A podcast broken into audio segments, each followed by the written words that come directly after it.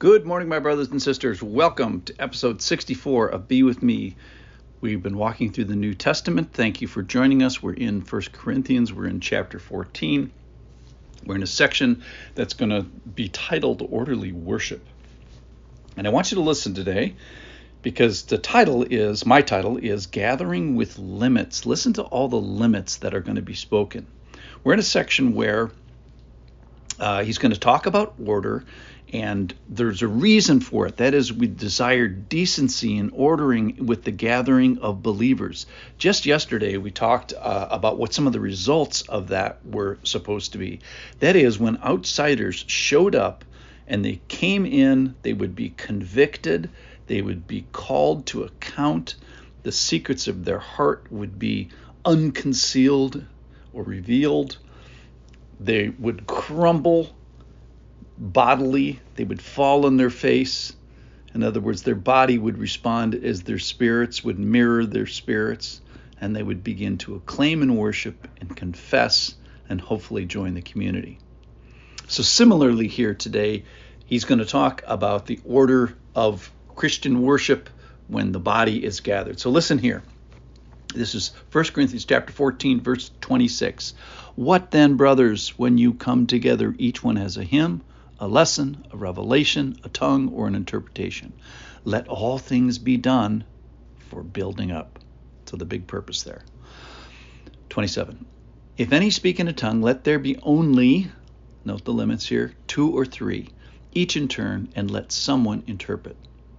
But if there's no one to, inter- no, to interpret, let each of them keep silent in church and speak to himself and to God. Verse 29. Let two or three prophets speak, and let the others weigh what is said. If a revelation is made to another sitting there, let the first be silent. For you can all prophesy one by one, so that all may learn and be encouraged. And the spirits of the prophets are subject to the prophets. For God is not a God of confusion, but of feast, but of God is not a God of confusion, but of peace. Excuse me. Then he's going to go on to talk about women in the church, and he's going to talk about that this is a command. We'll branch into those things tomorrow. So I, I was very intrigued by all the limits that are placed here.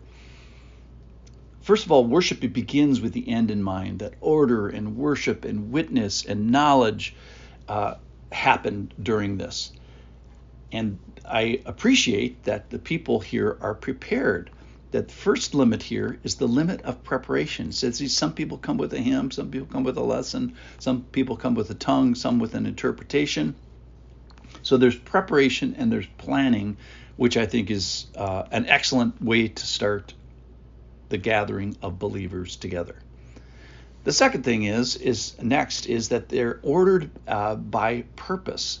That is, there is a uh, an end begin with the end in mind. They, they, they, want to get to orderliness why?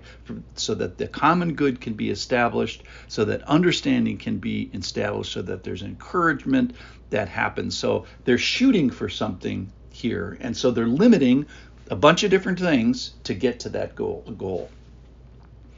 They're limited here by by the word. Paul is going to say tomorrow i didn't read it for you here today uh, that I'm writing a command of the Lord here, so that that this whole thing is constrained by the Word, uh, not by opinion. This is the this this process and this is a plan of uh, uh, of God that He wants us to know. It's a command, not a suggestion.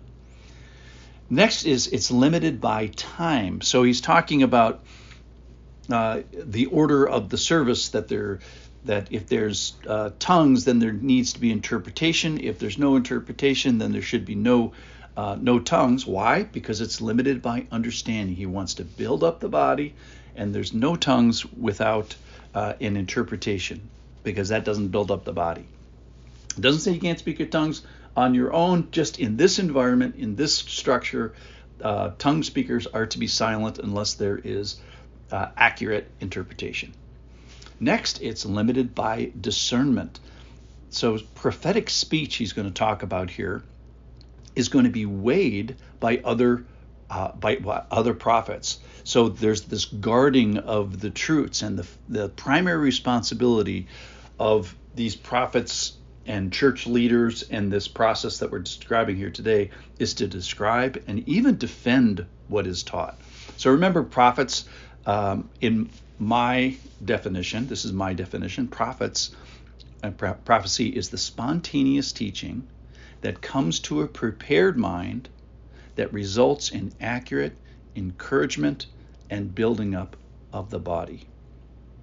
It is done by recognized, vetted, and called church leaders, and it joins the human faculty of the mind, which includes thinking and study and preparation, and adds into this prepared environment spontaneous ideas, discernment, thoughts, illustrations, and disclosure.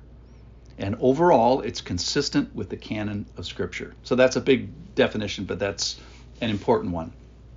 And in the context of this, and in this context of uh, prophecy, what prophecy is, in the context of what the, the church is and the church is gathered, in this, it probably includes elders and leaders and overseers, the people that occupy that one particular office, the shepherds, the pastors, and the teachers.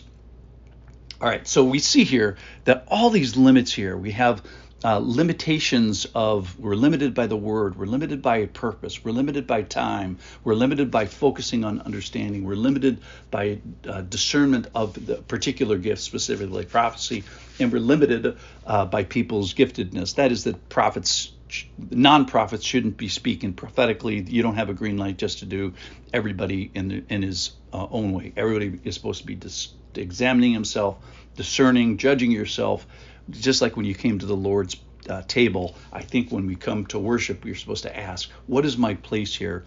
Let it be limited by Scripture. Let it be limited by order, and let it be limited by giftedness. So, my conclusion today is the the gathering together has many, many limits. Tomorrow we'll talk about the limits uh, of the word of the Lord and the the limits about uh, women who are who speak.